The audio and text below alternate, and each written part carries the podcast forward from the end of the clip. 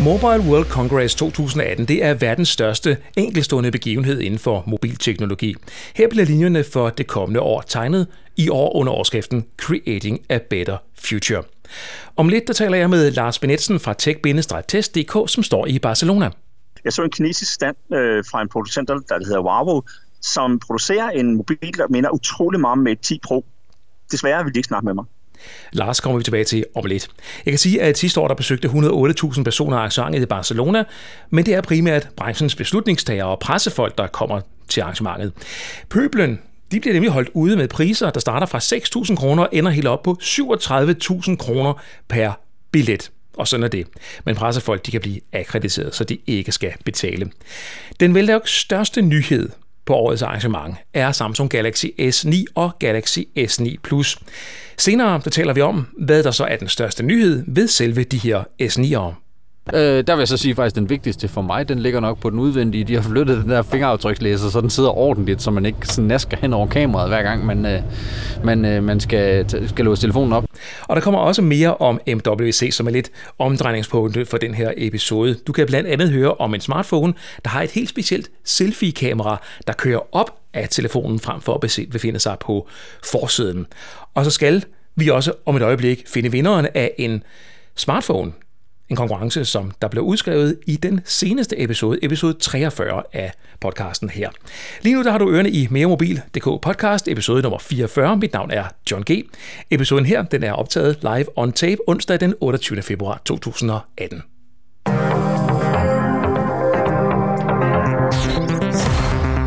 Lad os se lidt på, hvad der er sket siden, at vi har været sammen sidst. Der er faktisk sket en hel del. I den seneste podcast, der talte jeg om det her med, at TDC de ville købe MTG, Viasat, Viaplay, TV3 osv. Men det bliver der ikke noget af, fordi kort efter, at jeg udgav episoden, der kom der nye vinde fra TDC-koncernen. Nu var det pensionskasserne og en australsk finansgigant, der vil købe teleselskabet TDC. Og lige præcis i dag, as we speak, har de fremlagt deres officielle købstilbud til aktionærerne. Og det vil sige, at værdisætter TDC til en værdi af 40,5 milliarder kroner. Tilbuddet det er betinget af, at det med MTG, Viaplay og TV3 osv. ikke bliver til noget. Konsortiets strategiske vision i øvrigt for TDC er, at selskabet skal være den førende deltager inden for landsdækkende udrulning af fibernetværk til private hjem, 5G-netværk, koaxkabler og lignende teknologier. Sådan forlyder det i hvert fald. Det er helt sikkert noget, som vi kommer til at følge på meremobil.dk, det kan jeg godt sige. Hvis ikke du kan få nok mobildata i din mobildatapakke, så har YouSee/TDC lanceret en gigadatapakke med 100 GB data. Og selvom det her det lyder sådan, fuldstændig og aldeles helt vildt, så er det noget, som kunderne efterspørger. Sådan her sagde mobildirektør i YouSee, Kasper Ørtvig, da jeg talte med ham forud for den her podcast. Jamen med den udvikling, vi ser blandt danskerne nu, markant stigning i datatrafikken, så er der faktisk en efterspørgsel på det. Men det er selvfølgelig langt fra alle danskere, der har det her behov. Det er et fortsat, men det er stadig et behov, vi ser, og et stigende behov, vi ser. Kan du sige noget om, hvad det er for en kundetype, der typisk vil være oppe og bruge 100 gigabyte, og ja, hvad bruger de dem egentlig på? Jamen, det vi typisk ser, det er dem, der streamer rigtig meget. Det er noget, der trækker rigtig meget. Der begynder også at komme mulighed for HD-streaming rundt omkring og så videre. Og det kan vi se, det trækker rigtig meget. Hvis vi tager bare vores egen tjeneste, vores YouSee eller filmapp, så har vi altså set mere end 50% stigning det sidste år. Og typisk er det jo ikke, hvis man har en hel familie, så er det jo en enkelt eller to, der kommer op og bruger rigtig meget. Det er jo langt fra alle. Så det er den type profil, vi ser, der har behov for det. Med til den her historie hører også, at Telia, de ligeledes har en mobilpakke med 100 GB på hylderne. YouSee har desuden lanceret en 1000 GB, altså 1 terabyte datapakke til en ny mobil bredbåndsrouter, som de kommer med. Den har en ekstern antenne, så du kan sætte routeren i vindueskarmen og sætte antennen udenfor. Og måske, hvis du er rigtig smart, så peger du den over mod mobilmasten og får endnu bedre dækning og endnu bedre mobilhastigheder. Men hvorvidt det kan lade sig gøre at erstatte det kablede internet med sådan en router her, ja, det er noget, som vi sætter fokus på i den næste udgave af Mere Mobil podcast. Det bliver episode nummer 45. Der er også sket det, at 90.000 kunder hos Plenty er overgået til at være en del af Telmore. Slutdatoen for Plenty er således den 18. marts 2018. Med til den historie synes jeg lige hører, at det hele det jo egentlig startede med, at Plenty de lancerede de her no-limit-datapakker. Senere der drejede de fokus over på at være indholdspakker i stedet for. Det vil de meget hellere tale om. Men som følge af alt det her, så er der så sket det, at Oister, der ejes af mobilselskabet 3, de annoncerede, at de nu er klar til at stjæle Plenty-kunder. Oister, de har faktisk rodet med et tilsvarende abonnement, hvor der er stort set fri data. Så den ene brød den ene stød skråstreg den andens brød, som man jo siger inden for den her branche.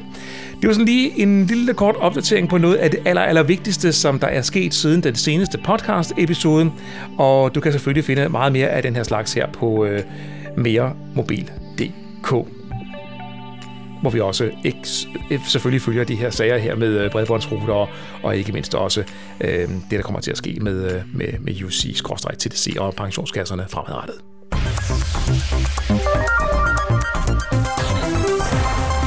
Ja, nu skal du se her. Vi har jo sat gang i en konkurrence.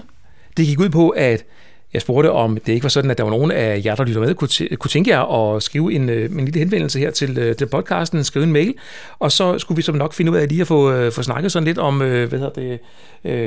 den mail, som du har sendt med inputs til, hvad du synes om podcasten, og inputs til gode ting, vi kunne tage op i kommende episoder. Og jeg er blevet vildt overrasket. Der er rigtig, rigtig mange, der har sendt mails til mig.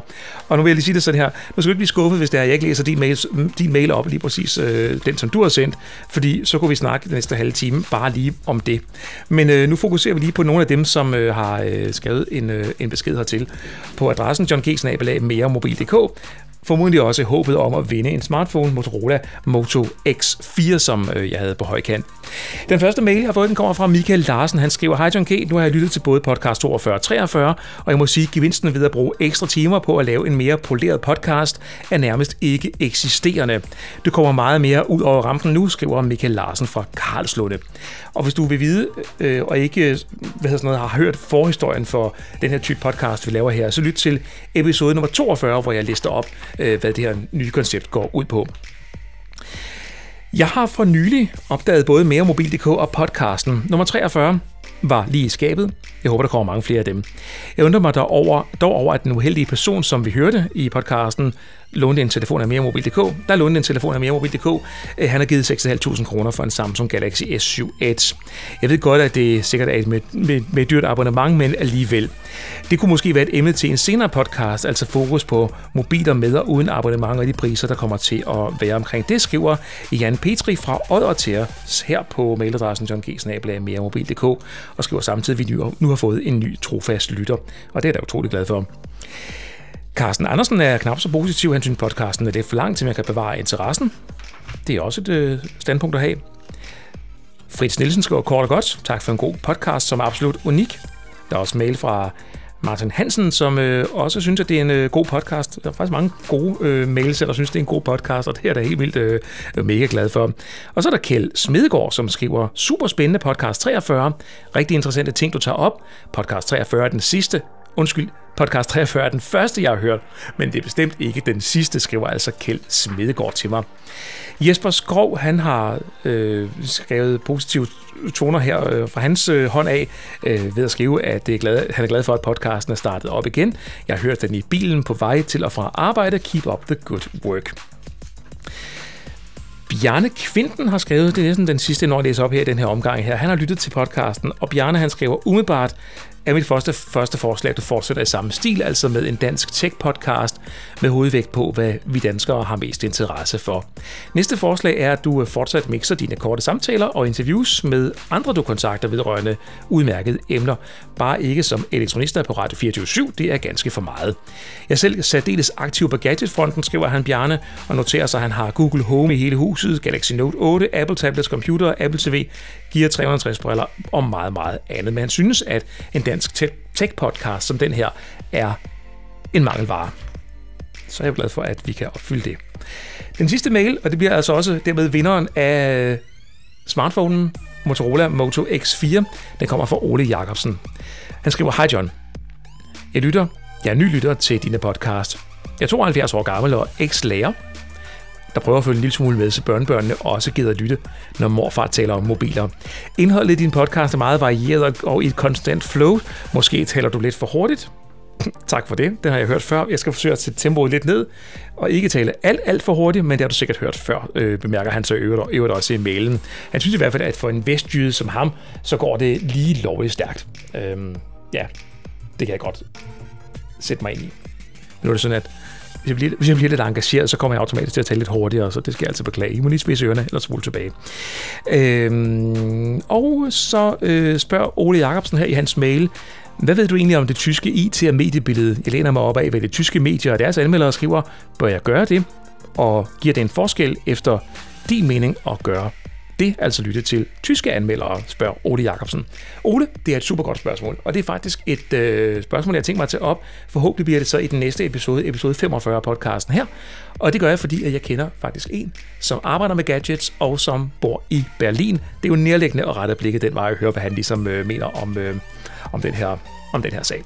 Så tak til Ole Jakobsen, som har sendt den her mail her. Det blev den sidste i den her omgang. Ole Jakobsen har sikret sig en ny smartphone, en Motorola Moto X4. Tak til Motorola for at stille den smartphone til rådighed, og tillykke til Ole. Og jo, også tusind tak til alle jer, der har sendt de her mange mails. Det er jeg utrolig glad for. Fortsæt endelig med at sende mails til johng@meremobil.dk. Måske finder jeg lige en præmie til næste podcast også, således der er lidt at gå efter. Skriv, hvad du synes om podcasten. Skriv kommentarer og forslag til kommende emner, og ikke mindst også fortæl mig gerne, hvad du har af gadgets derhjemme. Det kunne være sjovt lige at høre og tage en rundtur i det danske lytterland, for at finde ud af, hvad der egentlig lige er på hylderne rundt omkring. johng@meremobil.dk er adressen. Og nu skal vi tilbage til Barcelona.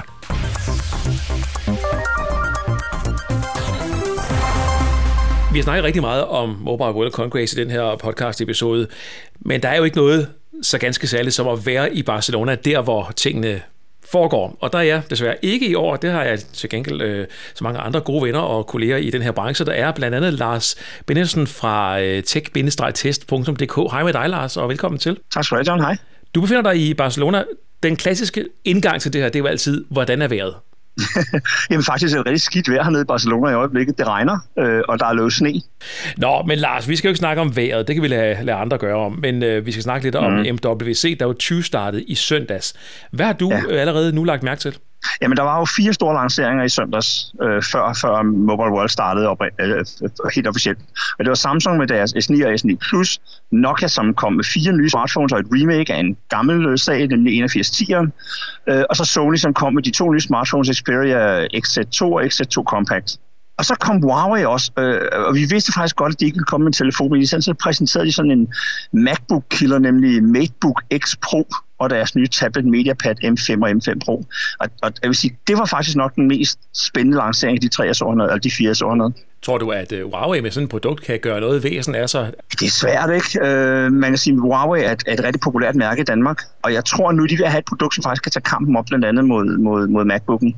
Jeg tror, de er inde på noget. Så vidt den type enheder, men jeg kan også forstå, at der sker en hel masse andet end lige bare sådan nogle devices, som du og jeg ellers synes er meget fede. Jeg har en tur rundt og kigge på kinesiske smartphones. Dem er der jo rigtig mange af. Mange af dem ser vi jo ikke i Danmark, men kender du det mærke, der hedder Huawei? Absolut ikke. Ja, Huawei. Stadig næsten som Huawei, men H-U-A-W-O-O. Jeg så mig ned og gik over for at kigge, hvad det antaget var, de havde. Og de havde en telefon, der mindede utrolig meget om Huawei's Mate 10 Pro-telefon. Da jeg så begyndte at spørge dem om den, så de, at jeg var presset, og så gik de så ville de ikke snakke med mig. Men, altså forlod de standen, fordi at du havde et presseskilt på? Ja, de vendte ryggen til mig og gik. Det var da utrolig uhøfligt, trods alt. Ja. Sådan var det. Hvor skal det her, tænker du, sælges henne? Det jeg nåede at høre, det var, at de ville sælge i Europa, og de spurgte, om jeg var forhandler, og så kiggede de ned og så øver presse, og så ville de så ikke snakke længere. Så de vil gerne ind på det europæiske marked. Men det, der så er rigtig stort hernede, det er 5G, IoT og det AI, altså kunstig intelligens. Det er rigtig mange, der snakker om 5G hernede i øjeblikket, John. 5G-IoT, altså Internet of Things. Lad os starte med det første, 5G. Er det sådan en bred vifte af alt muligt 5G, der sådan præger messen i år? Ja, specielt så er det telkoerne hernede, altså teleoperatørerne, som ligesom har sagt, nu vil vi 5G. 5G-teknologien, den bliver, eller standarden bliver fastfrosset her i 2018, og det vil sige, at nu har de faktisk enheder på vej til 5G-netværket, som understøtter det. Så vi snakker om dimser, som kan forbinde dit hjem med nettet. Vi snakker om de ting, de chips, der skal ud i de autonome biler og sidde. Alt sammen noget, som er 5G-klart i dag. Vores gode venner fra Huawei, de introducerede for eksempel deres første chip. Den hedder en Ballon, B-A-L-O-N-G, 5G01, som understøtter den her 3GPP-standarden. Og med den, så kan du faktisk downloade op til 2,3 gigabit i sekundet, hvis du så lige har et 5G-netværk. Lad os lige hoppe over til noget, som er fysisk og konkret i vores hverdag, du og jeg. Altså, vi har begge to børn, men jeg forstår på dig, at du har lagt mærke til, at der er mange børneprodukter i år i Barcelona. Ja. Der er faktisk forbløffende mange. Der er enheder, som skal ligesom nudge dit barn til at børste tænder, til at gøre forskellige opgaver i dagligdagen, stå op og vaske hår og sådan nogle ting. Sådan en lille dimser, så kan du sende beskeder til den, som fortæller barnet, ej, hvad der godt, du har børstet tænder, og så du får 2 point for det her, sådan ting. Men der er også andre ting. Et produkt, der hedder Smartwatch, eller smartwatch-produkt, der hedder Miki, M-I-K-I, fra et bulgarsk firma. Det er et overvågningssmartwatch. Det her ur, når barnet går med det, så ved forældrene i deres app altid, hvor barnet er. Om det sidder stille, om det bevæger sig, motionerer, om det stadig er i børnehaven, om det bevæger sig hurtigere, end du kan forvente, barnet gør, når det skal være i børnehaven. Altså. Og du kan som forældre også sige, jeg vil egentlig så godt høre, hvad mit barn laver, og så kan du lytte med. Du kan simpelthen tænde, uden barnet ved det, kan du tænde den mikrofon, der sidder i telefonen, eller i uret, og så kan du lytte med på, hvad barnet går og laver. Det lyder altså lidt vildt på en eller anden måde. Og jeg synes, det er skræmmende, ikke? Fordi det betyder lige pludselig, at vores børn er overvåget 24 timer i døgnet, 365 dage om året. Ungen er aldrig alene, og det er jeg ikke sikker på, at jeg har lyst til selv at udsætte mit barn for i hvert fald. Det der med, at vi overvåger vores børn 24 timer i døgnet, det synes jeg simpelthen er en glidebane, vi kommer ud på der.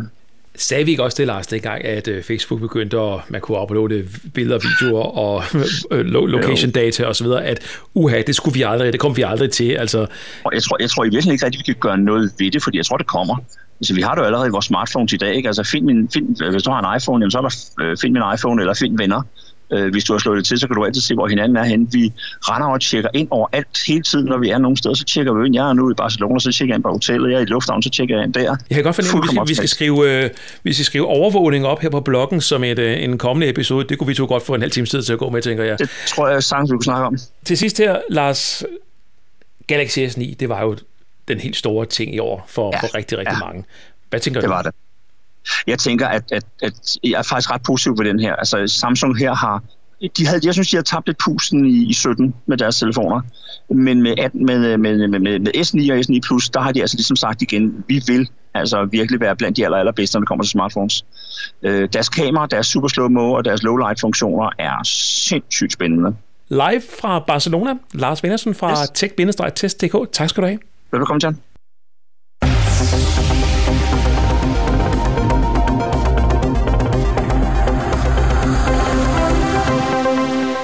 Nogle andre, der fik rigtig meget opmærksomhed i år på Barcelona-messen, det var selvfølgelig Samsung.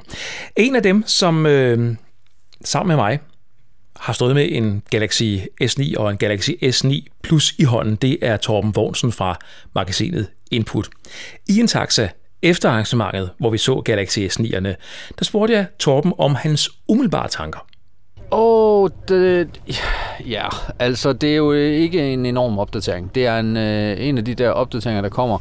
Jeg vil sige, hvis man gør ligesom Apple for eksempel har gjort i mange år, så er det her sådan en andet års telefon. Altså det er den der, hvor der er kommet lidt opgraderinger på nogle lidt indvendige ting, lille bitte smule udvendigt. Der vil jeg så sige faktisk den vigtigste for mig, den ligger nok på den udvendige. De har flyttet den der fingeraftrykslæser, så den sidder ordentligt, så man ikke snasker hen over kameraet hver gang man skal låse telefonen op. Men så er det også ligesom det. Så er kameraet blevet lidt bedre. Så sidder jeg og tænker, og lige regner igennem hovedet her. Det er jo ikke sådan, at man tænker, at det er den største opgradering i hele verden. Det er det altså ikke. Det må vi sige. Men er jo ikke ude i, at de har præsenteret en ny telefon med store fanfarer, og man sidder tilbage lige umiddelbart bagefter. Optagelsen her, den har lavet kvarter, en halv time, efter vi har set den. Og man ikke kan komme med den der sådan, så wow, det er fandme fedt. Er det sådan noget, der tegner godt for Samsung, eller skidt for Samsung? Men det tegner ikke godt for Samsung på den måde, men skal vi være helt ærlige, jeg tror ikke, der kommer noget, der er særlig meget større fra hverken Huawei eller Apple, eller for den sags skyld OnePlus i år. Så jeg tror, det bliver sådan et af de der år, hvor vi kommer til at sidde med den her følelse mange gange, hvis jeg skal være ærlig. Det bliver skuffende 2018, så. Er det sådan en telefon, man skal gå ud og købe, Torben, hvis man har nogen Galaxy S8 eller S8 Plus derhjemme? Der skal man så se at få den smidt i havnen og så købe en ny? Ej, det vil nok være synd at sige. Altså, jeg vil sige, at du skal tilbage til i hvert fald at have en S7 eller noget i den stil, for at det er... at det reelt set vil være værd at opgradere. En S8 er en rigtig, rigtig fin telefon, og du kan få den til en rigtig god pris, og så vil det ikke give nogen mening at opgradere til en S9. Hvordan tror du, at tech-nørderne, der læser Input eller mere mobil, hvad tror du, de der tech-usere, de tænker? Jeg tror, at tech-userne er faktisk måske nærmest ikke på Samsung alligevel længere. Altså tech-userne, de er nok over dem. De er sådan hardcore, de er nok over at have en OnePlus. Jeg ved det ikke. Personligt er man jo lidt skuffet, fordi man tænker, de må jo gerne komme med en lille revolution hvert år. Men på den anden side bliver man også nødt til at se i øjnene. Fordi jeg sad sådan og tænkte, okay, hvis jeg nu skulle forestille mig, hvad jeg kunne tænke mig, at en ny telefon skulle kunne og være nu. Hvad vil jeg så have? Hvad vil jeg gerne have set i den her telefon, som ikke er kommet? Og det har jeg faktisk ret svært ved. Det eneste, jeg virkelig, virkelig godt kunne tænke mig nu, det var et bedre batteri. Men det er jo ikke Samsungs problem som sådan. Det er jo hele branchen, der hænger i bremsen på den, fordi teknologien findes bare ikke endnu. Så hvis vi skal summere S9'erne op i en eller to sætninger? De har flyttet den der fingeraftrykslæser om på den rigtige side, eller ned under kameraet. Det. Nah, nu skal vi også være søde. Altså, der er jo lagt en hel masse små ændringer under hjelmen, og det er alt er godt. Og så kan det være, der kommer en større opgradering af Google. Så vil det også hjælpe lidt på, at det føles som noget nyt, men det er klart, at det her, det er ikke... Ja, det er sgu ikke en revolution. Det er det ikke. Ja, stemningen var lidt løsslåben i taxaen derefter besøget hos Samsungs præsentation af Galaxy S9'erne. Jeg vil sige det sådan, at mine egne tanker er noget i retning af, at de ligner rigtig meget Galaxy S8'erne. Hvis du har en Galaxy S8 i forvejen eller en S8 Plus, så er der umiddelbart ikke noget sådan rationelt argument for at opgradere til en S9'er, medmindre du bare sådan er typen, der gerne vil have det seneste nye. Så er der selvfølgelig det følelsesmæssige, at man gerne vil have noget, det helt nye, det er også helt fair. Det er bare rigtig, rigtig mange penge at give for sådan en telefon, der i øvrigt er steget 500 kroner i pris, i forhold til S8'erne og lanceringsprisen dengang. Men jeg vil sige det sådan, jeg har set S9+. Tag et billede ind i et ekstremt mørkt aflukket rum, med én lux lys, og det skulle jeg hilse at sige, det er stort set mørkt. Der er den i stand til at fokusere på motivet og tage et billede, selvom det nærmest er bælragende mørkt. Gør du det samme med en iPhone 10 eller en iPhone 8 eller en anden nogenlunde tilsvarende telefon, så kan den ikke fokusere. Den kan faktisk ikke se, at der overhovedet er noget inde i det der en lux mørke. Det er meget imponerende. Og så gør Samsung også det i øvrigt i S9+, at de tager, når du tager et billede, så tager den 12 billeder på en gang. Du siger det så. Ej, det gør det ikke. Det siger ikke noget. Man trykker bare på knappen, og så tager den 12 billeder. Så analyserer den de her billeder, og kreerer så et samlet billede ud fra de 12 billeder, den har taget. Og det gør den simpelthen for at optimere på billedstøjen, så der kommer så lidt støj som muligt, når man fotograferer i dårligt lys. Det tror jeg faktisk bliver noget af det allermest spændende i de nye S9'ere, som der selvfølgelig kommer anmeldelse af på meremobil.dk.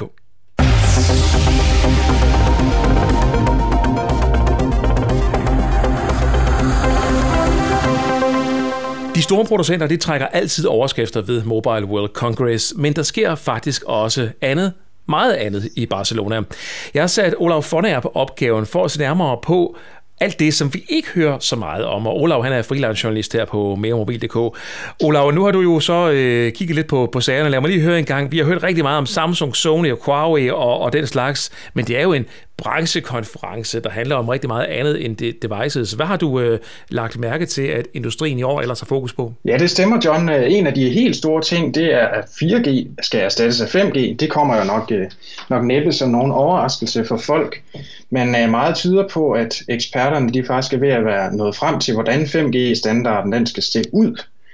Og derfor har man også kunne komme med nogle estimater for, hvor stor 5G er i løbet af 2025. Man regner faktisk med, at 71% af verdens samlede befolkning vil have adgang til 5G allerede i 2025. Sidste år, der lavede Apple et hak op i toppen af skærmen på iPhone 10, blandt andet for at få plads til Face ID-teknologi og deres nye frontkamera. Har du lagt mærke til noget i den retning hos konkurrenterne på Mobile World Congress? Ja, altså der er en lille kinesisk spiller, der hedder Vivo, som Meremobil.dk tidligere har skrevet om. Det er dem, som man måske kender fra at have en fingeraftrykslæser inkorporeret i skærmen. De har nu lavet en prototype, hvor der simpelthen er skærm på hele forsiden. Sådan, altså faktisk så lille ramme, at der ikke er plads til et selfie-kamera. Hvad gør man så? Jo, man laver da bare et motoriseret selfie-kamera, der kører op af telefonens ramme, når man har brug for det. Så det er altså deres løsning på at undgå det her hak, vi ser i iPhone 10. Den skal jeg lige have en gang til. Altså, der er ikke noget kamera på forsiden, før man aktiverer det, og så kører det op af telefonen, siger du? Ja, det er helt nemlig rigtigt. Altså, du skal jo ligesom forestille dig, at der er sådan en lille teleskop, der kører op, når du skal til at tage en selfie. Det er ikke kun Vivo, der eksperimenterer med kameraer på deres mobile enheder. Huawei, de har skam også gang i den. De har simpelthen lanceret en ny computer, Huawei MateBook X Pro, og den har nemlig også en meget, meget lille ramme omkring skærmen. Så hvor placerer man webcam? Det kan jo ikke være i toppen af skærmen, for der er skærm. Jamen så placerer man den nede i tastaturet, så der er simpelthen en lille tast, man trykker på, og så popper selfie-kameraet op, eller webkameraet op, når man skal bruge det. Nu inden at tiden for alvor løber fra os, fordi at Mobile World Congress er et gigant arrangement, hvor vi kan tale solen sort om det her, så lad mig lige høre sådan helt personligt, Olav, har du fået en anden forkærlighed for et eller flere produkter, eller for den sags skyld det modsatte fra årets konference? Ja, hvis jeg lige må starte med den største skuffelse, så tror jeg, det må være LG og deres V30S, som jo egentlig bare er en V30 med en smule mere RAM. Fordi den almindelige V30, den får de samme software features i løbet af kort tid. Derimod så synes jeg, at Nokia har præsenteret en masse spændende ting. Retro-telefoner, det har vi set før, men Nokia 8 Sirocco, den er altså lidt lækker at se på, synes jeg. Og så er jeg også rigtig glad for, at den har Android One. Tak til Olaf Foner, der altså er freelancejournalist på Meremobil.dk, for lige at summere nogle af de ting op, som ikke lige sådan trækker de allerstørste overskrifter fra et arrangement som Mobile World Congress.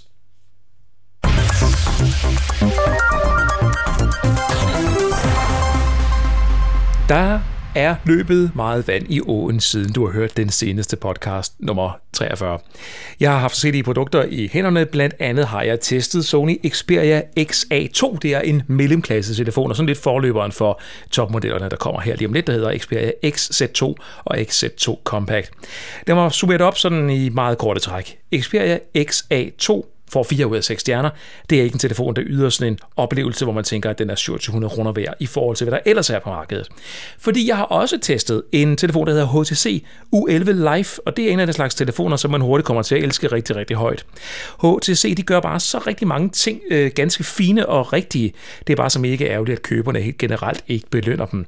Men batteritiden på U11 Live er intet mindre end perfekt. Der er et fint design, og så er der en helt ren Android One, og telefonen her kommer med både Android 8 og de seneste sikkerhedsopdateringer, og så koster den kun ca. 2.500 kroner uden abonnement. Når jeg forresten, så er den også IP67-certificeret, så den er vand- og støvafvisende, bare sådan lige for at få det med. Den fik i anmeldelsen 6 ud af 6 mulige stjerner.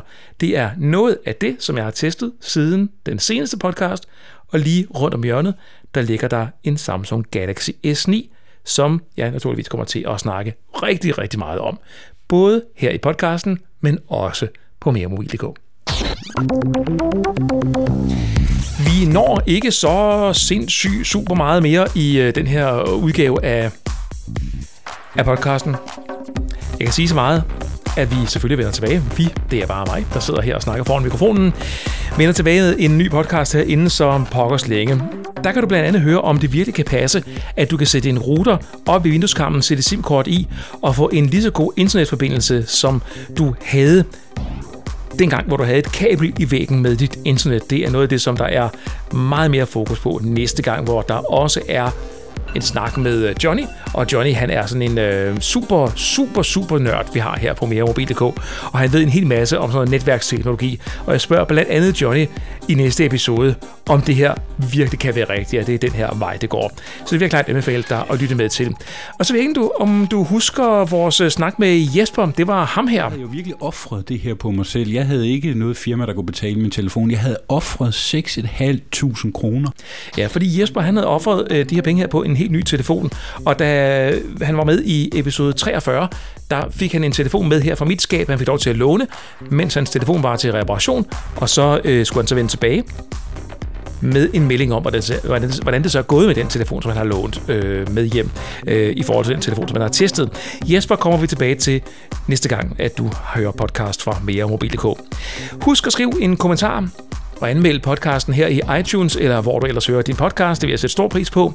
Husk også at sende mig en mail på johng@meremobil.dk og deltage i podcasten her, og ikke mindst også være med i lodtrækningen om en præmie her fra skabet, af et eller andet, jeg sådan lige har i overskud, at jeg kunne tænke mig at komme af med. Meremobil.dk podcast, den kan lyttes på blandt andet Næstved Lokalradio, på FM-nettet, og ikke mindst også på Easy FM, som er en del af det også, der også broadcaster den her teknologi-episode podcast her i den virkelige verden, udover vi selvfølgelig kan høre os på internettet. Næste episode for meremobil.dk podcast er mandag den 19. marts 2018. Mit navn er John G. Tusind tak, fordi du havde tid til at lytte med.